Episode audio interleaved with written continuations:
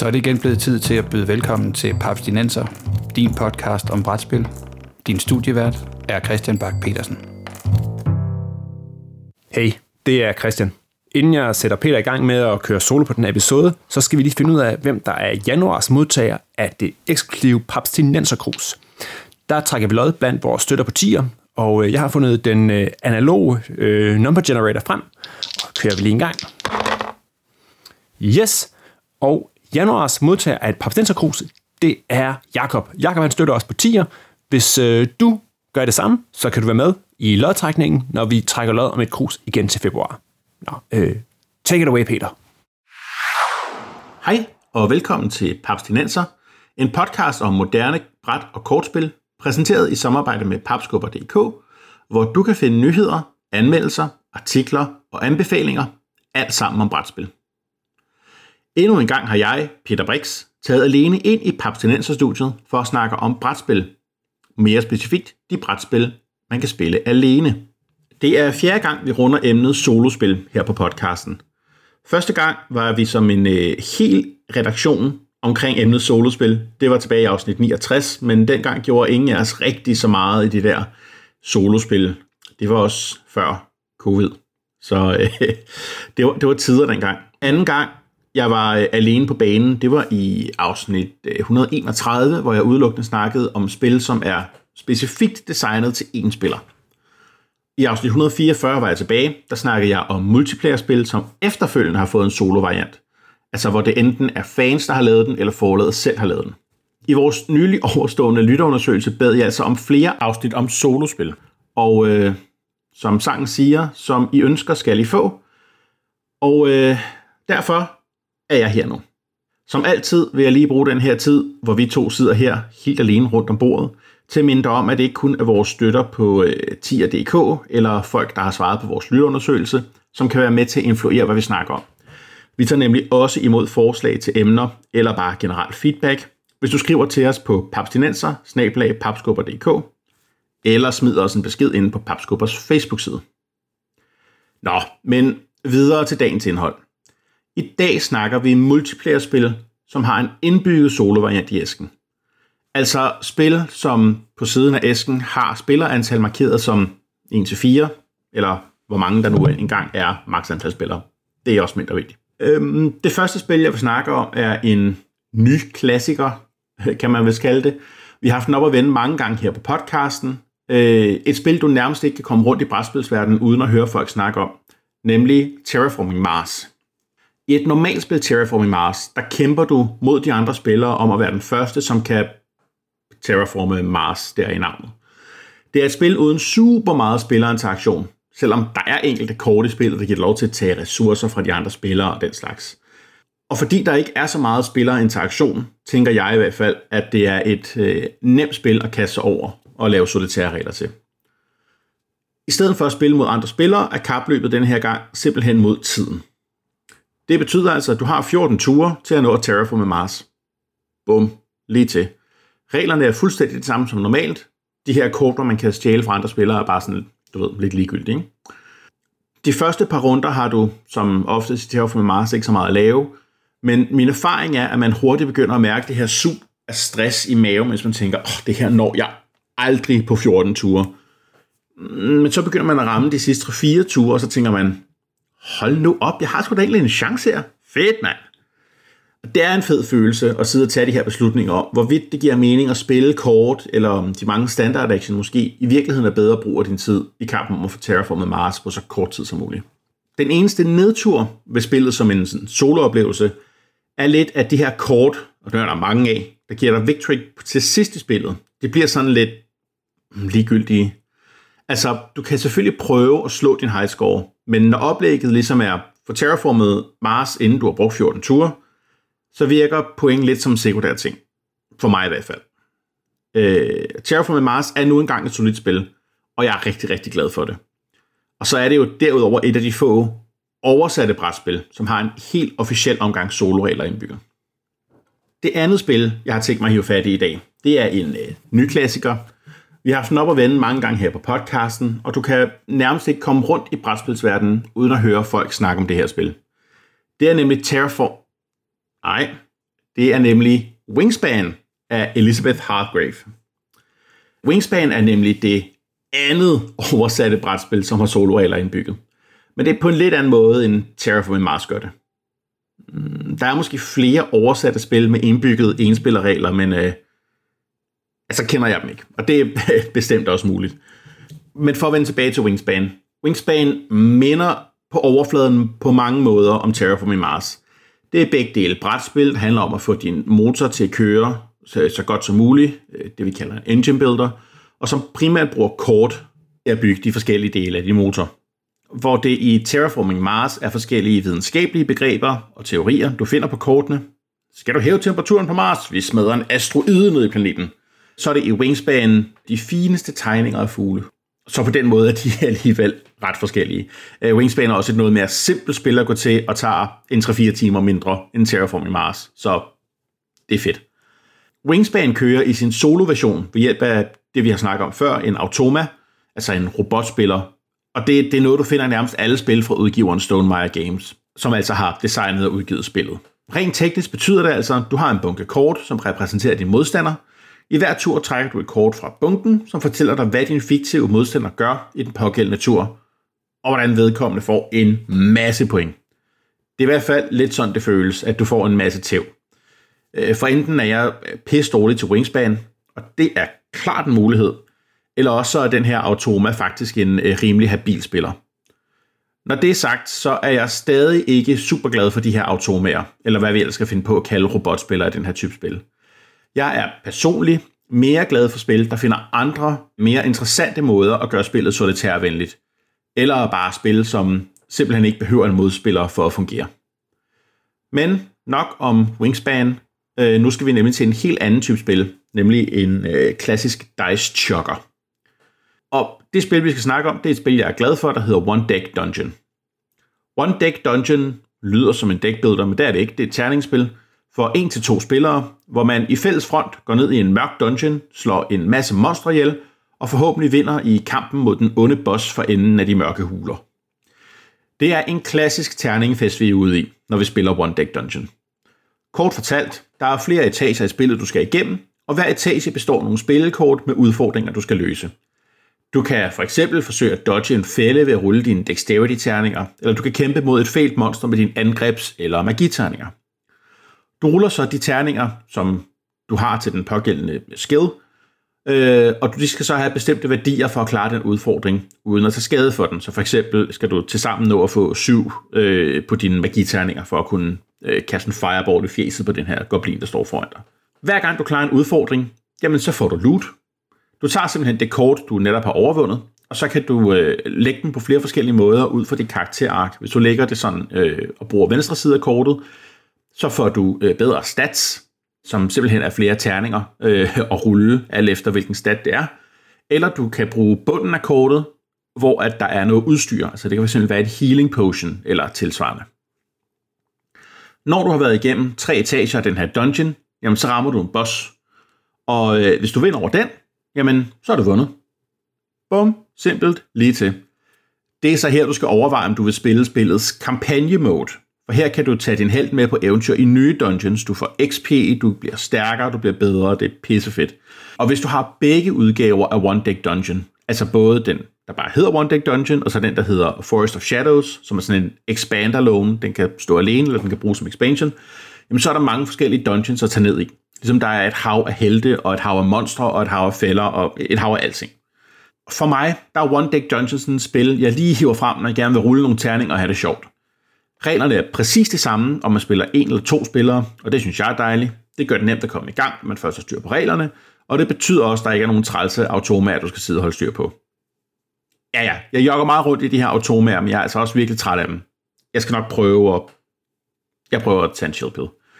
Hvis du har begge udgaver af One Deck Dungeon, altså både Forest of Shadows og den almindelige, så har du faktisk også muligheden for at spille et firespillerspil, hvis vi nu skal gå i den helt anden grøft end, end solospillet. Så det er One Deck Dungeon. Jeg synes, det er et, et skønt, lille, øh, hurtigt overstået spil øh, om at rulle en masse terninger, som du kan gøre til et længere spil ved at bygge den her kampagne mode udenpå. Jeg er fan. Så. Og nu går vi videre til næste spil, og nu, nu snyder jeg lidt. Fordi jeg sagde, at der uden på æsken skulle stå, at det skulle være 1-4 spillere, og det gør der ikke på den her. Vi skal nemlig snakke om spillet Clank, A Deck Building Adventure, som altså ikke har en decideret solo mode inkluderet i æsken, men som alligevel har en solo mode halvt inkluderet i æsken, og som er officielt understøttet. Nede i min kopi af Clank, der lå nemlig sådan en flyer, som fortalte mig, at Renegade, som udgiver spillet, har lavet en app, der tilføjer flere elementer i spillet. Det er faktisk den samme app, vi snakkede om forrige gang, da vi snakkede om spillet Proving Grounds. Det er nemlig også udgivet af Renegade og har også en funktion inde i den her app. Så Clank det er normalt et brætspil, hvor to til fire helte tager på tur i en dungeon for at stjæle dragens skatte. Undervejs øh, spiller vi kort i klassisk Dominion-stil, men øh, valutaen i det her er altså øh, øh, selvfølgelig købekraft til at købe nye kort, men det er også øh, fødder, som lader dig gå fra rum til rum øh, rundt i den her dungeon. Og ja, og så er der også en, en evighedsvaluta, der hedder Clank, og det er altså, hvor meget du larmer på din tur. Og jo mere du larmer, jo hurtigere kommer dragen, og øh, jo mere er det dig, den vil prøve på at spise. Så solospillet, det er grundlæggende det samme spil. Du er bare alene om det. Så når du starter appen op, så beder den dig vælge, hvilke udvidelser du har med. Så vidt jeg kan se, virker den kun med grundspillet Sunken Treasures og Mummy's Curse udvidelsen. Appen fortæller dig så, hvilke nye regler der er i forhold til opsætning, det er noget med, hvor mange secrets der er med, og så fjerner du nogle af de mindre artifacts, og, og så er du ellers i gang. Når du er i gang, så har du hele tiden en lille quest, du kan spille efter for at få en bonus. Det kan for eksempel være sådan noget som, brug et device, inden der er gået fire ture. Fjern det sjette kort i Dungeon Roan, altså de kort, du kan købe. Inden der er gået tre ture, køb en Mercenary, inden der er gået to ture, eller tilsvarende. Hver gang du klarer en af de her quests, så får du en bonus. Det kan være købekraft øh, til at købe kort, det kan være penge til at købe de her items, der er i shoppen på brættet, eller det kan være noget helt andet. Og samtidig bliver du bedt om at fjerne noget af det clank, du har genereret fra thread-området på brættet. Fordi når du har samlet 10 thread i alt, så starter nedtællingen på de her 4-5 runder, det kan jeg sgu ikke lige huske, som markerer spillet slut. Øh, og det er derfor vigtigt at klare de her quests. For alle, der har prøvet Clank, ved, at man nemt kommer til at samle rigtig mange Clank-kuber i det her thread-område. Og når nedtællingen er slut, jamen så spiser dragen alle, der ikke er kommet hjem. Så man vil rigtig gerne ikke have 10 thread cubes deroppe. Jeg synes ærligt talt, at den her app er en genial måde at komme lidt mere levetid ind i sit spil, på en måde, der ikke kræver ekstra kort eller anden tung bookkeeping. Genial brug af app, synes jeg. Øh, appen har så desuden også en funktion til multiplayer clank, hvor du tilføjer en ekstra bad guy, altså ud over dragen, som er sådan en form for løjtnant, som render rundt og gør livet surt for spillerne. Jeg har ikke prøvet den. Ærlig, ærlig snak, men jeg synes, det lyder super spændende. Så det kan være at næste gang, jeg overtaler gruppen til at spille Clank, at øh, vi skal hive fat i den her løjtnant. Når nu vi er ved apps og spil, der bruger dem til at gøre dem til solitærspil, så kan jeg ikke rigtig komme udenom lige hurtigt at nævne Fantasy Flight Games og deres her af apps-drevne spil. Der er kommet både apps til flere af deres ældre spil, øh, det er sådan noget Imperial Assault eller Descent Second Edition. De fjerner Game Masteren fra spillet og gør spillet rent kooperativt. Og i samme ombæring, jamen, så gør det muligt at spille spillet helt solitær, fordi appen simpelthen bare går ind og overtager alle de valg, som ham, der normalt spillede skurken, den onde troldmand, eller hvad vi ellers kalder dem, vil tage i løbet af spillet. Og det er egentlig meget smart. Den her designfilosofi med øh, app som Game Master, den har sidenhen gået videre til mange af deres andre nye spil, der tidligere ville have haft en form for Dungeon Master i spillet, som altså nu er erstattet af en app. Her tænker jeg på sådan noget som Mansions of Madness Second Edition. Det var faktisk øh, nærmest det Second Edition gjorde. Der var sikkert også noget balance hver gang i spillet, det ved jeg ikke lige helt. Journey to Middle Earth, det nye Lord of the Rings-spil, eller den sprit nye Descent, Legends of the Dark. De har alle sammen den her app, i stedet for at have ens, en mod alle spil. Når det så er sagt, så desværre at har ikke rigtig nogen af de her spil, jeg har den store erfaring med. Jeg har Journey to Middle Earth med alle udvidelser stående på min hylde, hvor den griner håndelig af mig, øh, umalet og uspillet. Men ja, jeg tænkte, at det ville være synd ikke lige at nævne de her spil hurtigt, når vi nu i gang, var i gang med at snakke appspil. Et spil fra Fantasy Flight Games, jeg dog har mere erfaring med. Det er det, der hedder Fallout, øh, altså Fallout The Board Game. Fallout-spillet er et eventyrspil sat i det univers, vi kender fra Fallout computerspillene. Mere specifikt Fallout 3 og 4, som jeg lige husker det. Spillet er fyldt til randen med referencer til universet, og, og altså også de spil, vi elsker og kender fra computerspilsverdenen. Undervejs i de her spil gennemfører du mål, som gør, at du skal læse specifikke plotkort, og de valg, du tager undervejs, har som betydning for, hvilken af de forskellige fraktioner, der er i spillet, som kommer til at få overhånden i den atomare ødemark. Hver spiller har forskellige agendaer, som fortæller, hvad man spiller mod, altså hvad mål man har. Og, og de her agendaer giver dig så indflydelsespoint. Normalt spiller man mod hinanden for at være den spiller, som først får nok indflydelse til at være sejrsherren. Eller hvis man har Atomic Bonds udvidelsen, så kan man spille sammen mod det samme mål. Og solo-versionen er basically det samme. Normalt spiller man mellem 5 og 10 indflydelsespoint. I solo-versionen spiller man mod 11 indflydelsespoint. Det er egentlig den store forskel. Jeg synes, Fallout det bliver et lidt handicappet spil i sin solo-version. Når man løber igennem spilbrættet, så er der de her encounter-kort, man tager op, og så bliver der læst noget tekst, og så skal man tage nogle valg. Det foregår normalt ved, at en af de andre spillere læser kortet op, indtil der, hvor valget skal tages og altså ikke læser op, hvad resultatet er af de valg, man tager. Soloreglerne, de fortæller dig så bare, læs så langt, som du normalt ville. Du må totalt bare ikke snyde og læse resultatet af dit valg, før du tager dem. Det synes jeg ærligt talt er en øh, plat måde at gøre et spil så lidt særvenligt. Jeg er med på, at Fallout-spillet normalt ikke har særlig meget direkte konfrontation eller interaktion i det hele taget, og derfor er nemt at gøre solitær. Men jeg synes ærligt talt, det her det bliver sådan lidt lidt en flad fornemmelse for mig. Jeg ved, at udvidelsen New California ændrer på spillets end condition, så ikke det er det her indflydelsespoint, der gør det, og man i den udvidelse også vinder og taber som gruppe og ikke alene. Men jeg har ikke prøvet den endnu, hverken multiplayer eller solo, så jeg ved øh, ikke meget mere end the bullet points. Det sidste spil, jeg vil kigge på i dag, det er Arkham Horror The Living Card Game, også fra Fantasy Flight Games. Vi er denne gang hensat til Lovecrafts Cthulhu-mytos. Ikke slå mig ihjel for udtalelsen, please. Og, og altså, spillet foregår i det kendte Arkham Files-univers fra Fantasy Flight Games. Fælles for alle FFG's Cthulhu-spil i de nye år er nemlig, at de genbruger karakterer og artwork fra spil til spil.